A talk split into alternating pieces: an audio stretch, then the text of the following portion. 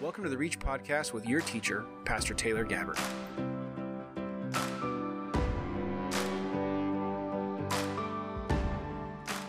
Tonight, we're going to talk about what it means to be exposed.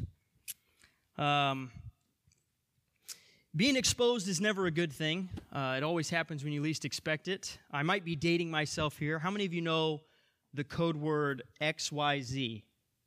Couple, yeah, mostly guys. Okay, a couple girls. Uh, it's like the most terrifying phrase you can ever hear when you're in a public setting, right? It means examine your zipper.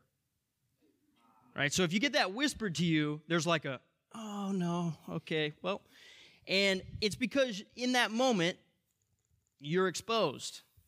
And that's the thing about being exposed, it's terrifying. The way that we respond to things in life shows, it exposes what's on the inside. When we react to things, you can clearly see what's on the inside coming out. If I say, hey, stop staying up until 2 a.m. and then complaining that you can't wake up on time to have your quiet time, those of you that flinched, exposed yourself. Right? Or how about if I said, hey, don't spend two hours a day on TikTok and then tell me that you don't have time for a quiet time. Now everyone's like real still, like, not me, couldn't be me, right? So the reality is when you respond by flinching, by feeling uncomfortable, there's an exposure there. You feel it. We can do this with names of God too. There's a exposure of what you believe about God based on how you respond to things you know about God. Right? If I tell you that Jehovah Jireh is the provider, then you have an opportunity to either respond by giving more, being more generous because you know that your Father will provide for you, or you can respond by not believing that. You can expose yourself and be stingy and hoard and get what's yours. If I tell you that the Father is El Roi, that He sees you, you can go to Him in moments of distress when you need most of all to be seen, or you can hide in dark places and self medicate. You can pretend that he doesn't see you, and that exposes you. If I tell you that he is Jehovah Shalom, the God of peace, you have the opportunity to act fearlessly in your life or be crippled by total anxiety. But how you respond to who God is exposes what you believe about Him.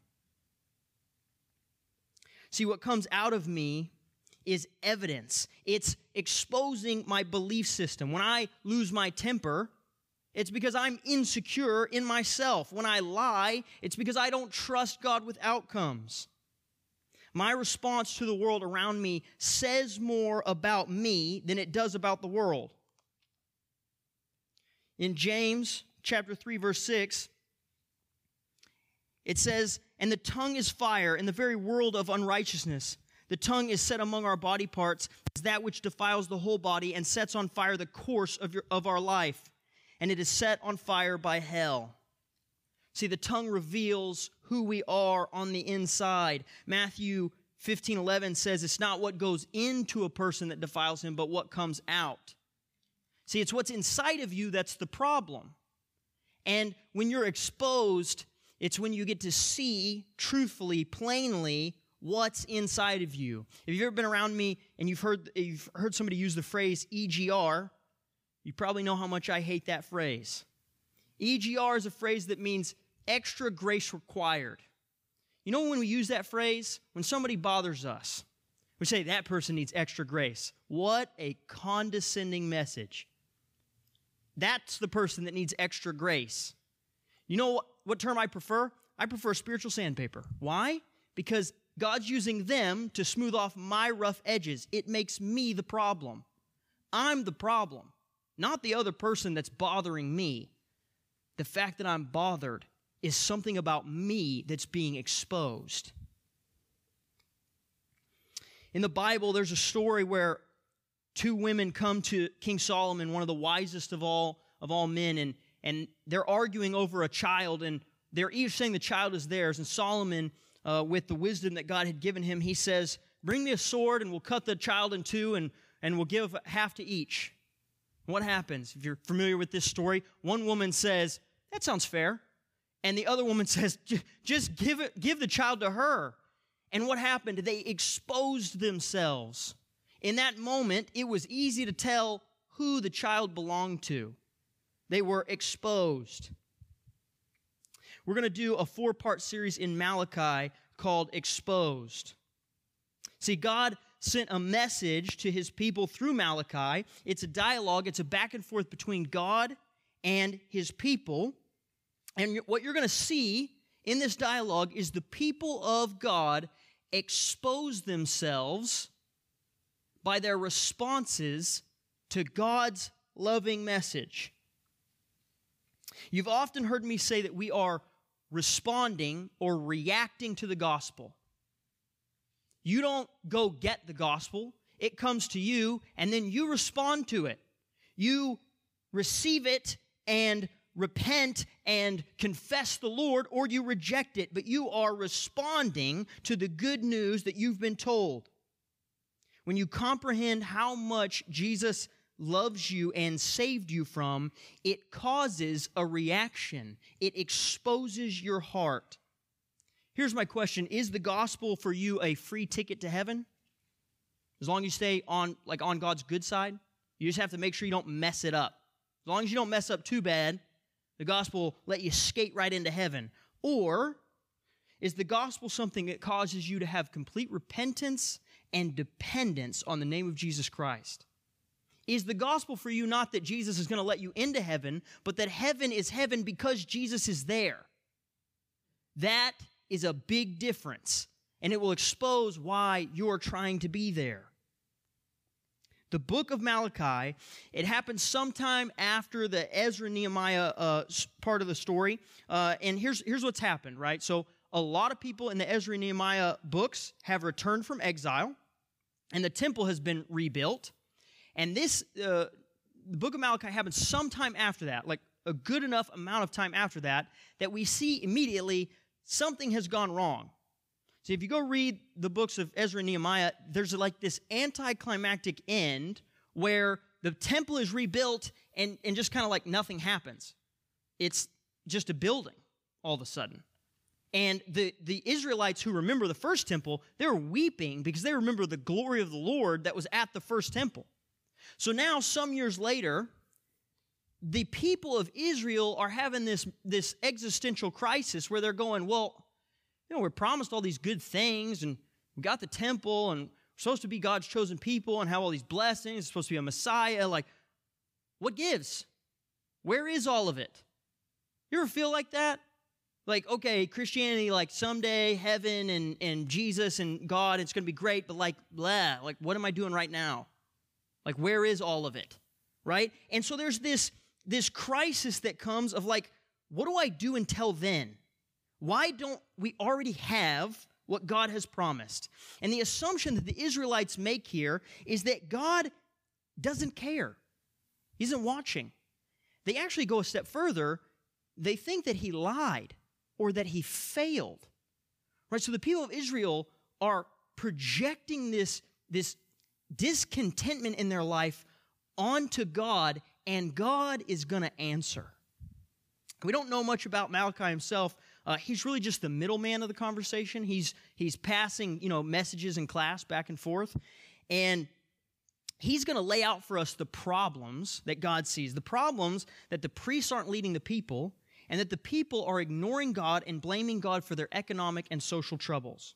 He's going to give us, after the problems, the answers. He's going to say the answer is renew your commitment to the Lord's instruction. You're having economic problems? Obey God with your money. You're having social problems? Obey God with how you treat people.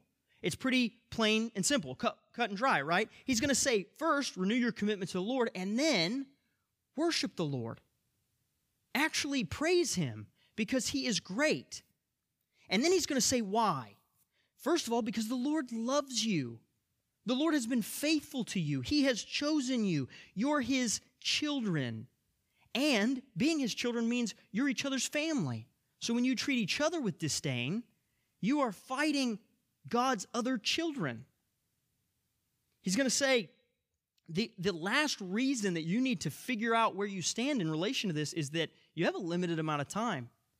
God is coming back, and when He's coming back, He's going to sort out the followers from the fakers. And once He does that sorting out, there's no going back. It's settled in that moment. So, the first thing we're going to see is this heart effort. The first chapter, God is simply going to say, I love you.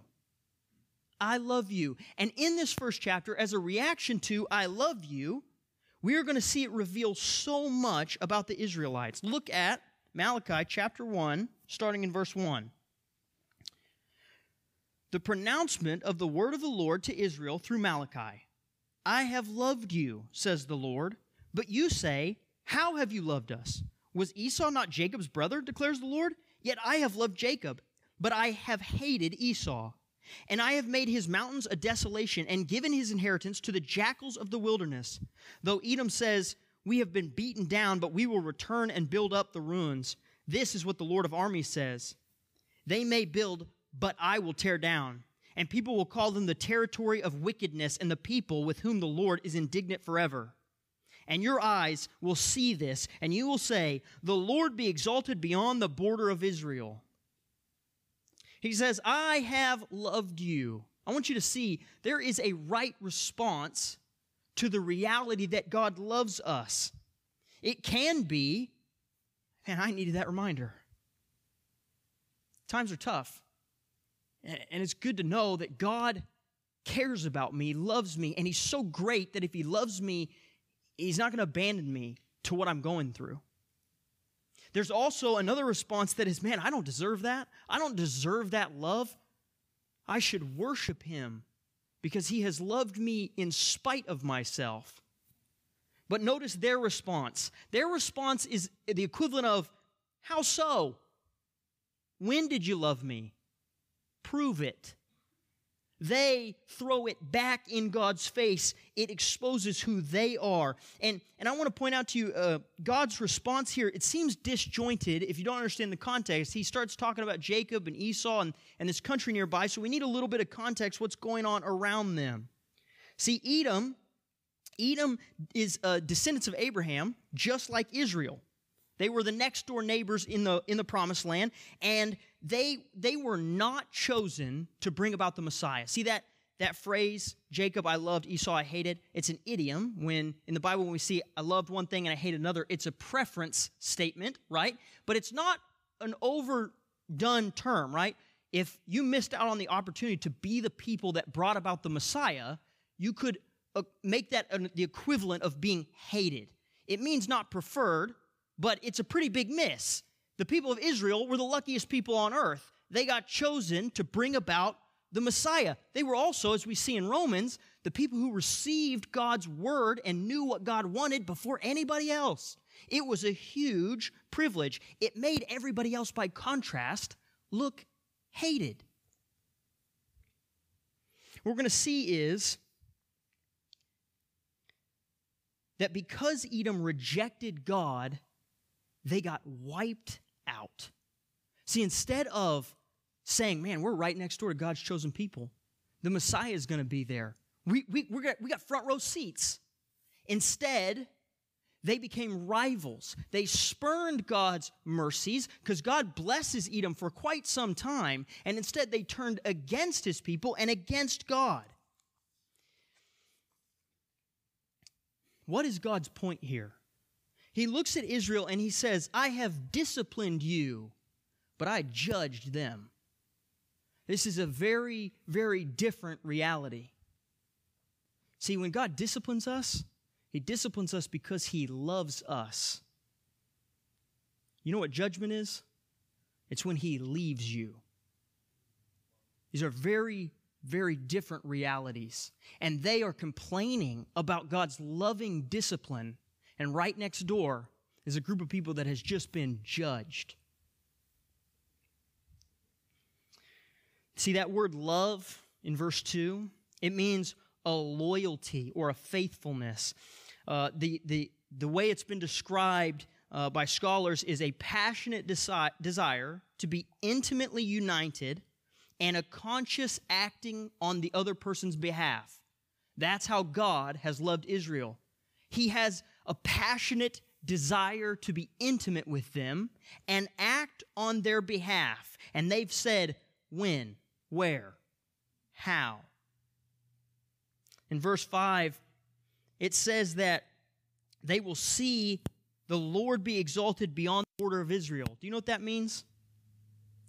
That means that God is God of everything. He's bigger than your circumstances. See, the God that Israel served wasn't just God within the border of Israel. See, in ancient times, gods were just gods within the borders of usually their city, no, no more than their nation.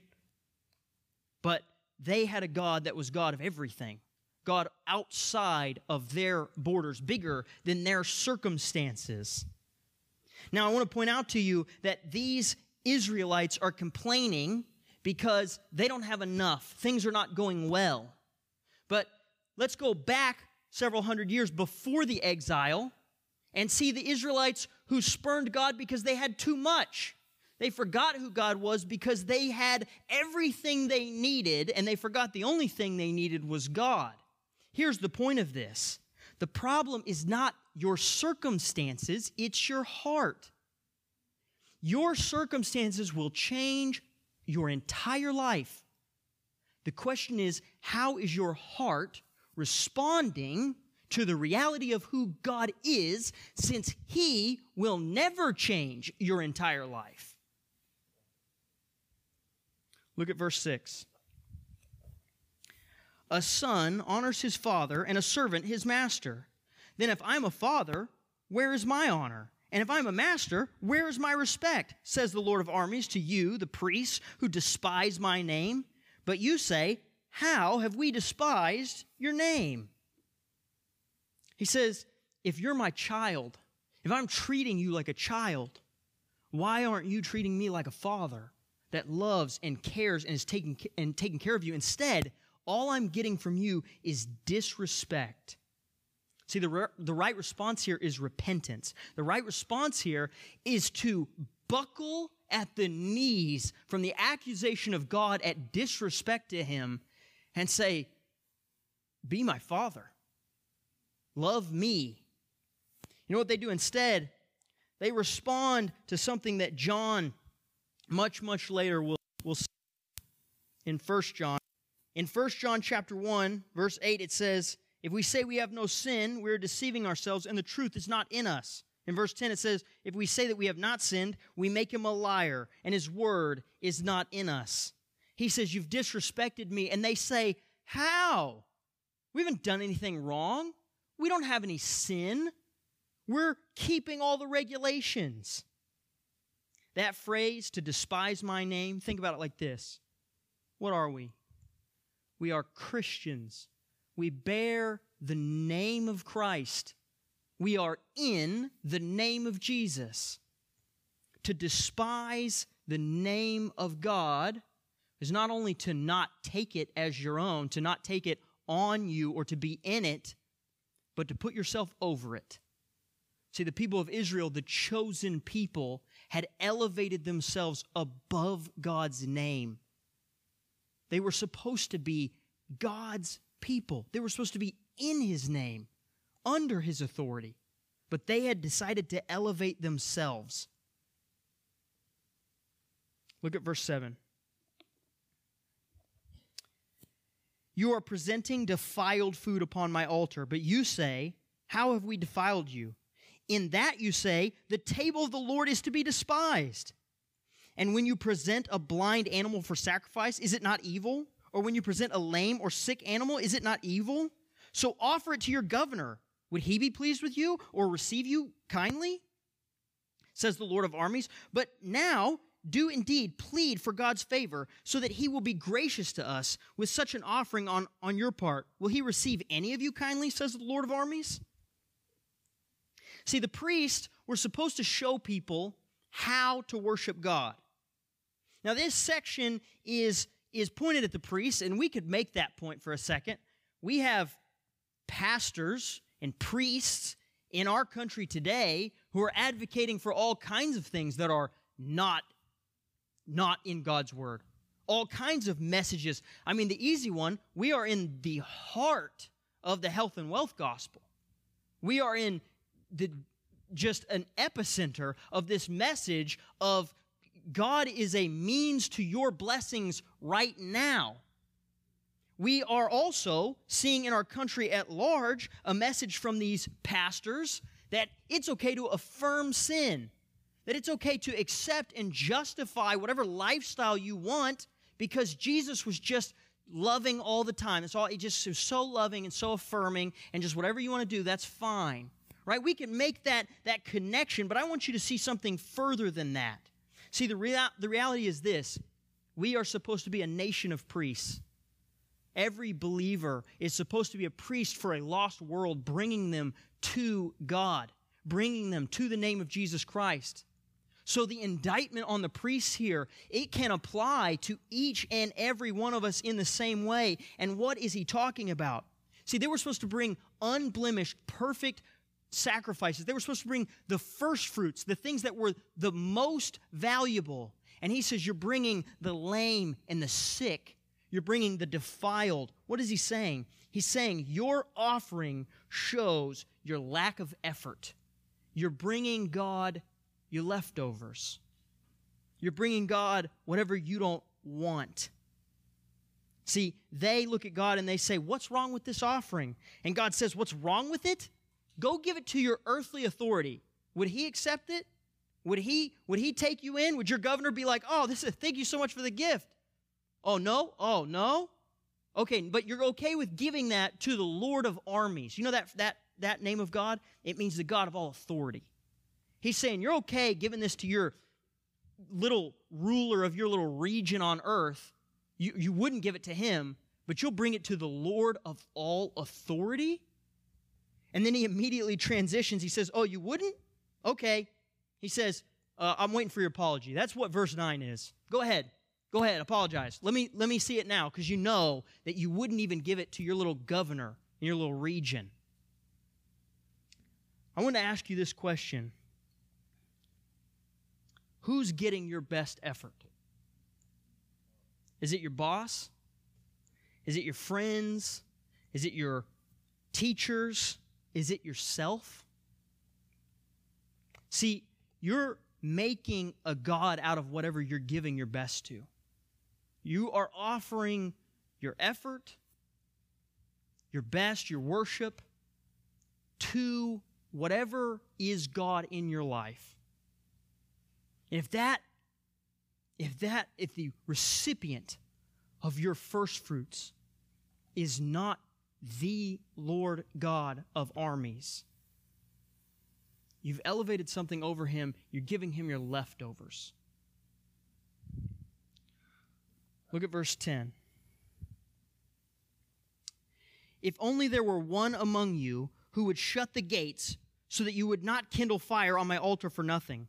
I am not pleased with you, says the Lord of armies, nor will I accept an offering from your hand.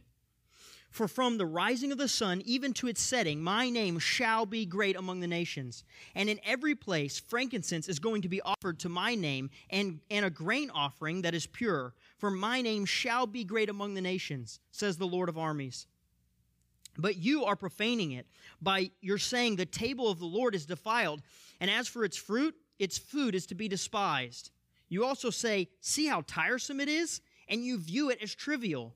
But the Lord of armies, uh, says the Lord of armies, and you bring what was taken by robbery and what was lame or sick, so you bring the offering. Should I accept it from your hand? says the Lord.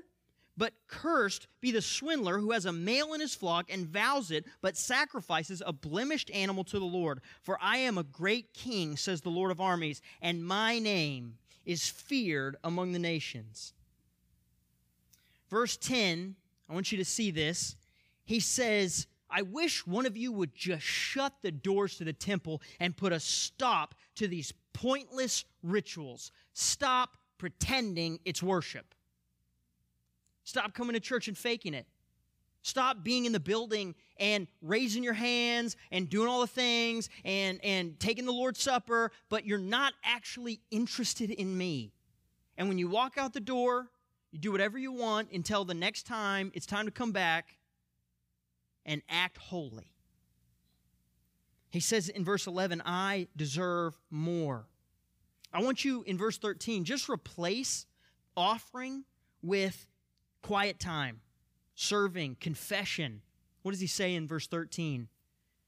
Is it tiresome? Is it trivial to you? Does it matter? You checking blocks? Just trying to trying to maintain the status quo so God's not angry? I want you to understand something. The message tonight is not your effort saves you. That's not what I'm saying. Your effort exposes you. Where is your effort? What are you concerned with? If you receive the gospel, there will be evidence of it in your heart. Let me ask you this What is the evidence that I love my wife? Is it that when you walk into my house, my marriage license is like framed on the wall? You walk in, you look at it, and you're like, I knew he loved her, but that frame is really nice. That I wake up in the morning and like I pull like our vows out of my nightstand and I'm like, I haven't broken any yet, so I'm not making coffee this morning. Like it, it, it's not some kind of bare minimum set of regulations. It's not a display. Is it just that I claim her? Right? Like, yeah, that one comes home with me like every night or something. Like, is that love? Is that what we're looking for? Just like these kind of attachments to God that's just like, yeah, you know, I like I go to that church thing and pray sometimes. Like, is that where we are with our relationship to God? See, the evidence that I love my wife is that when she's upset, I'm gentle. When she's angry, I'm patient. When she's sick, I'm caring. When she's annoyed, I'm in the garage.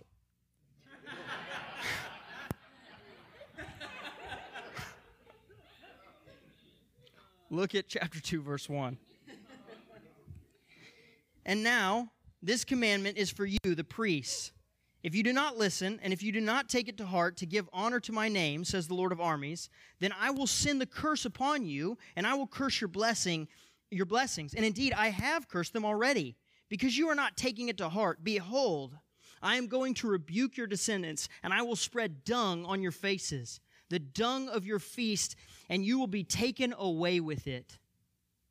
Then you will know that I have sent this commandment to you, so that my covenant may continue with Levi, says the Lord of armies. My covenant with him was one of life and peace, and I gave them to him as an object of reverence, so he revered me and was in awe of my name. He says, Take this to heart. You know what that means? So it's not, I want to put this out there. The heart and the mind are confusing in the Old Testament because it's not the way that we look at them, right? When we look at the heart, what do we see? The Valentine's Day, okay, wait, I got it, right? Right? So that's what we see when we see a heart. And what do we mean? Emotions. We mean warm, fuzzy feelings. That's not what this is talking about. This says, take it to heart. It means to make a decision based on what you know to be true, to believe. And then he says, honor my name. He's saying, believe and then act on it. Actually live out what you've decided is true. Now, why does he talk to, why, why, is the, why does he focus on the covenant to Levi here? Now, there, there's a contextual reason. He's talking to the priests, and Levi was the start of the priestly line, right? So he's, he's talking about the covenant that these priests are breaking. But why does that matter to us? It is the appropriate covenant for all believers. Think about this. The Levites had a special privilege in the Old Testament. They got to be the closest to God. Everyone else had to stand at a distance, but they got to camp closer. They got to serve more often. They got to be in the presence of the Lord on a regular basis. Sound familiar yet? That's each and every one of us today. See, the covenant of Levi, it matters to us because it's God saying, Come be close to me. It's the best news ever. It is the gospel that God made a way for us to be close to Him. He says the offer in this covenant was life, peace, and a reaction. Life. You know that you only thrive when you're with God? The definition of eternal life is to be with God. Life apart from God is not life, it's wrath. It is miserable. He offers life. He says, peace. I want you to understand this. This one, this one is the one that should floor you. A peace offer from a perfectly just and mighty God that you declared war on, that you were in rebellion to. He's offered you not only a way to be close, but to be his friend, to be at peace with him. And then he says to react by being in awe of him. The first two should cause you to worship. See, the more you understand the gospel, the more you understand how much you don't deserve that eternal life or that peace with this God that we've been in rebellion to, the more you will worship and be in awe of his name. Look at verse 6. This is 6 through 9 is the alternative answer. True instruction was in his mouth, and injustice was not found on his lips. He walked with me in peace and justice, and he turned many back from wrongdoing. For the lips of the priest should maintain knowledge, and people should seek instruction from his mouth. For he is, a messen- he is the messenger of the Lord of armies. But as for you, you have turned aside from the way. You have caused many to stumble by the instruction. You have ruined the covenant of Levi, says the Lord of armies. So I also have made you despised and of low reputation in the view of all the people, since you are not keeping my ways, but are showing partiality in the instruction. The right response, it says that Levi turned many back from their wrong ways. See, he didn't just receive the gospel, he turned around and he gave it. He told the wicked to turn from their wicked ways so that God could save them. That is the call on believers. Be near to God, be at peace with God, have life with God, and then bring others to Him. But the wrong answer, theirs, is to turn aside and lead others away from God. It says, So now I'm disciplining you. Don't miss this section. The offer is life peace, and worship. You get offered life when you deserved death because Jesus died. You get offered peace when you deserved wrath because Jesus suffered the wrath. You get offered the chance to worship instead of living in torment because in a single moment, Jesus experienced the torment that phrase about the dung on the face, I want you to see this. It was humiliation. See, Jesus didn't just come and like die of old age and then come back from the dead. He was humiliated and murdered by wicked men, by all men. And because he suffered that death and that wrath and that torment and that humiliation, once for all time? We don't have to. And here's the thing He suffered it once for all time. You are going to suffer it for all time. You are never going to be able to pay that debt. That is the rescue operation that the gospel is. I'm not asking you tonight to work harder. I'm asking you what your effort and your evidence say about your heart's reaction to the gospel. I'm asking you to fix your eyes on Jesus, on the truth of the cross, on the truth of the gospel, and let it change you. Let it affect you. Let it cause you to react to it And and here's the here's the kicker. If you react to it the wrong way, you need to repent. You only have a limited amount of chances to react to the gospel the wrong way before you will be stuck with that. What I worship has an effect on how I act towards others. If you want to examine your heart, you look at your relationships. Look at verse 10. Do we not all have one Father? Is it not one God who has created us? Why do we deal treacherously against each other, against each against his brother, so as to profane the covenant of our fathers? Judah has dealt treacherously, and an abomination has been committed in Israel and in Jerusalem. For Judah has profaned the sanctuary of the Lord, which he loves, and has married the daughter of a foreign God. The first statement there is that we all have the same Father. So when we attack each other, we are attacking our brothers and sisters. No child wants to see their parents fight. And then he moves on and he says, he begins to bring up a constant and repeated problem in Israel's Old Testament history. Israel was prohibited from marrying foreign women in the surrounding areas. Now, I'm not going to get into all that right now, but, but suffice it to say this. They were prohibited because it was essentially just inviting sin into their houses. They were saying they were marrying these women, and these women were bringing with them all their idols and all their customs and all their worship. And I don't know exactly how it worked back then, but you tend to want to make your wife happy. And so she shows up with a new religion, and you're like, yeah, sure, let's do that one right? And so instead of being safe and insulated with the regulation that God had given them, they were capitulating to the culture around them and the religions of their new wives, the new things that they had been prohibited from getting. And God says this to them You sold yourself back into sin and slavery. You have chosen evil and you have given it your best effort. What are you selling yourself back to? What are you giving your effort to that God has already rescued you from?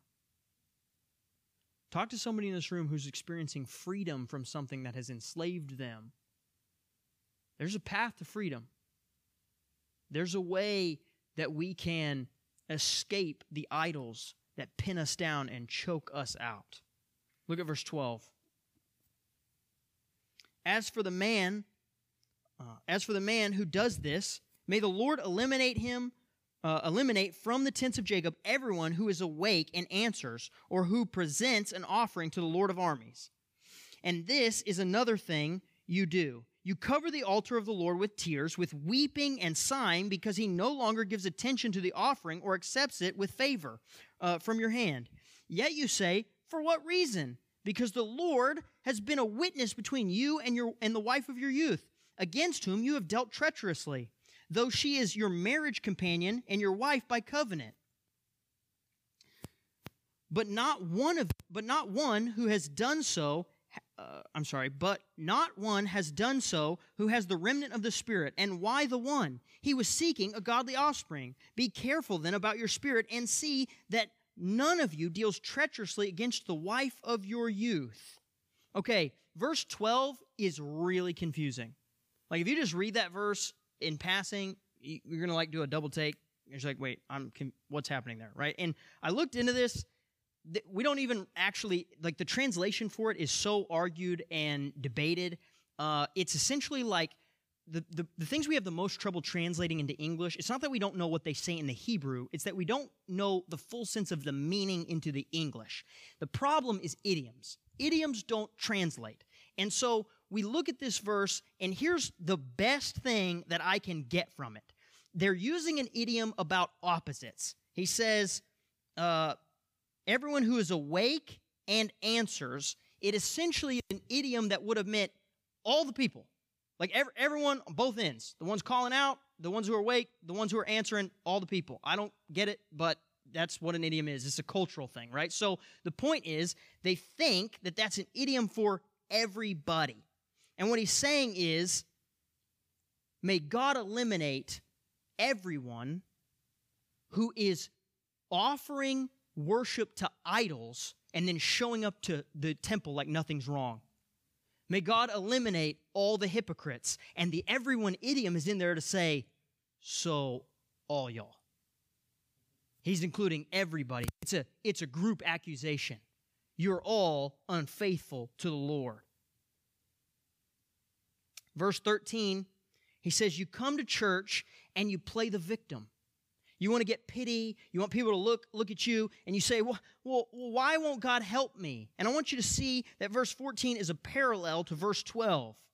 He says, I won't accept your offering because you've been unfaithful to me. I won't accept your offering because you've been unfaithful in your closest, most intimate human relationship to your very own wife. I want you to understand what he's saying here, right? What are the greatest commandments? Love Lord your God and love your neighbor, right? And he's saying, You haven't loved me, you've been unfaithful to me, and you haven't loved your wife, the person most of all that I have commanded you to love. And if you can't love the person that I have commanded you to love first and foremost, how can you love anybody else? He says, I've witnessed the way that you are treating your wives, the way that you are loving them or lack thereof. Verse 15, he says, There are those who are still walking in the Spirit, and they are the ones who didn't act this way. And then there's another confusing statement about children. I want you to understand that that statement is meant to say this Some of you are fulfilling God's purposes for your life. Some of you are honoring marriage. Some of you are walking in the Spirit and doing the things that I have commanded of you to do and living appropriately. And some of you are inviting idols in, are being hypocrites, are pretending to be holy on the temple days. He says, examine your actions. Look at your actions, look at your relationships with each other, look at the effect your beliefs are having on your life around you, and tell me what's going on in your heart. You tell me, what does that look like? Look at verse 16. For I hate divorce, says the Lord, the God of Israel, and him who covers his garment with violence, says the Lord of armies. So be careful about your spirit that you do not deal treacherously. Violence and divorce, why those? They are two of the most supremely selfish and disdainful acts against other people. Think about it like this every human being is an image bearer of God. When you attack people who bear God's image, you are attacking God. Now let's take it to the next level. Everyone's an image bearer of God, but God's children bear the name of Jesus Christ, which means when you attack Christians, you attack Jesus himself. This is why God takes it so seriously the way that we treat each other. This is the year of community. And the question is will we be the kind of community that comes in here and plays the part and is, is holy when we're in the environment? Or are we going to be there for each other? Are we going to love each other? Are we going to be intimate? Are we going to be faithful? Are we going to give God our best efforts? And here's the thing it really is a group project, it really is a community event. If you have tried to live the Christian life for very long on your own, you will realize very quickly that it is impossible. It's borderline impossible in the group. But the only way we ever see growth is a part of the body, a part of the community. And we have to decide if we're going to be a community that sees each other as image bearers of God and name bearers of Jesus, or if we're going to fake it every time we come in the room. XYS. Examine your spirit. That is what you need to be doing with your actions. The gospel exposes us. Do you respond to the gospel with repentance and worship, or do you respond by hiding and hurting others? That's the question.